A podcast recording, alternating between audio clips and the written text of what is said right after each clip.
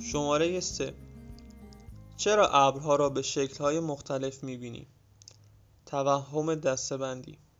سال 1957 فریدریش یورگنسن خواننده سوئدی اپرا ضبط صوتی خرید تا صدای خودش را ضبط کند. وقتی به صداهای ضبط شده گوش می‌کرد چیزهای عجیب و غریبی می‌شنید. نجواهایی که مثل یک پیغام ماورالطبیعی بودند. چند سال بعد او صدای پرنده ها را ضبط کرد.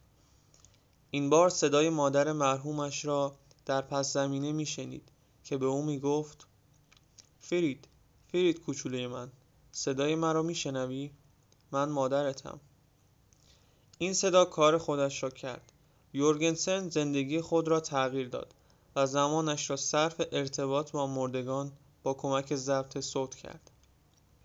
سال 1994 لایان دایسر از فلوریدا نیز یک تجربه ماورالطبیعی دیگر داشت.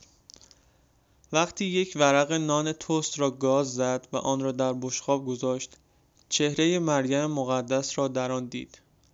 فورا دست از خوردن کشید و این پیام مقدس را در یک ظرف پلاستیکی منهای یک گاز گذاشت. نوامبر سال 2004 این اسنک حفاظت شده را در ایبی به حراج گذاشت. نان ساده او برایش 28 هزار دلار درآمد داشت. سال 1978 زنی از نیومکزیکو تجربه مشابهی داشت. نقطه های سیاه روی نان ذرت مکزیکیش شبیه چهره مسیح بودند. روزنامه سراغ این داستان رفتند و هزاران نفر به نیومکزیکو ریختند. تا نمونه خوراکی منجیشان را ملاقات کنند.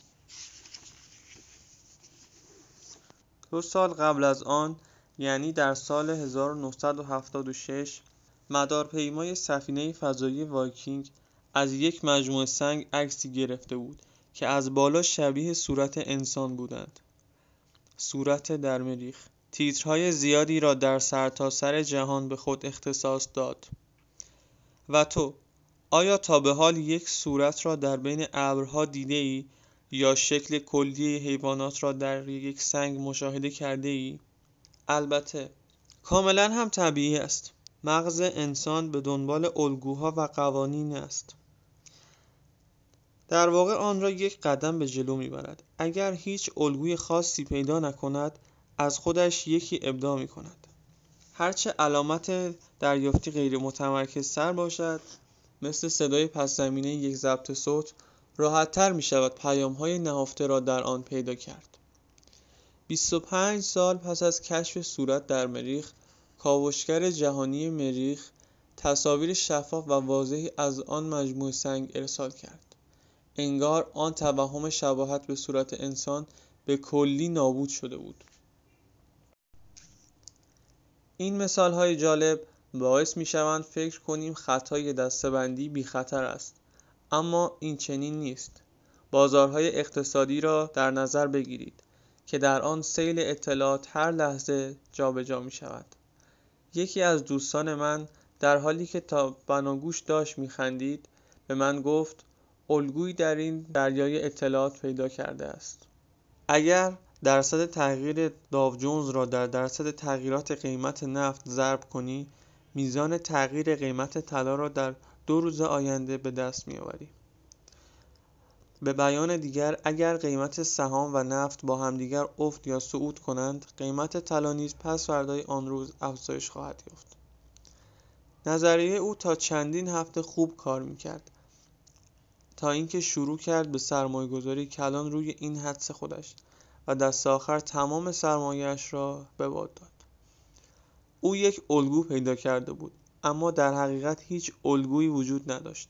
آیا این یک دنباله تصادفی است یا یک الگو پشت آن است؟ توماس کیلوویچ استاد روانشناسی از صدها نفر این سوال را کرد. بیشتر افراد نمی‌خواستند باور کنند این دنباله کاملا تصادفی است. آنها فکر می‌کردند باید قاعده پشت این حروف باشد.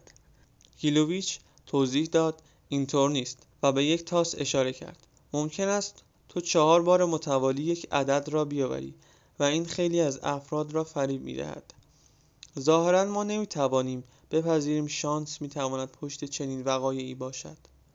در طول جنگ جهانی دوم آلمانی‌ها لندن را بمباران کردند. در کنار دیگر مهمات آنها از موشک‌های وی یک نیز استفاده می‌کردند که یک جور پهباد خود هدایت شونده بود. لندنی‌ها بعد از هر حمله با دقت روی نقشه نقاط هر حمله را بررسی می‌کردند و وحشت زده می‌شدند. آنها فکر می‌کردند یک الگو پیدا کردند و نظریه‌های خود را درباره اینکه کدام نقطه شهر از همه امن‌تر است ارائه می‌دادند.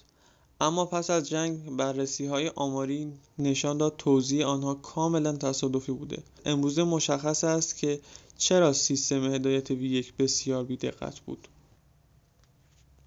در نتیجه وقتی می‌خواهیم یک الگو را کشف کنیم بیش از حد حساسیم. کمی بدبینی به کار اضافه کن اگر فکر می‌کنی الگویی را کشف کرده ای اول فرض کن کاملا اتفاقی بوده. اگر فکر می‌کنی الگوی خیلی خوبی داری یک ریاضیدان پیدا کن و بگو از نظر آماری تحلیلش کند. اگر قسمت‌های برشته نانت شبیه چهره مسیح شد از خودت بپرس اگر او واقعا می‌خواهد خودش را نمایان کند چرا در میدان تایمز یا دفتر CNN این کار را نمی کند؟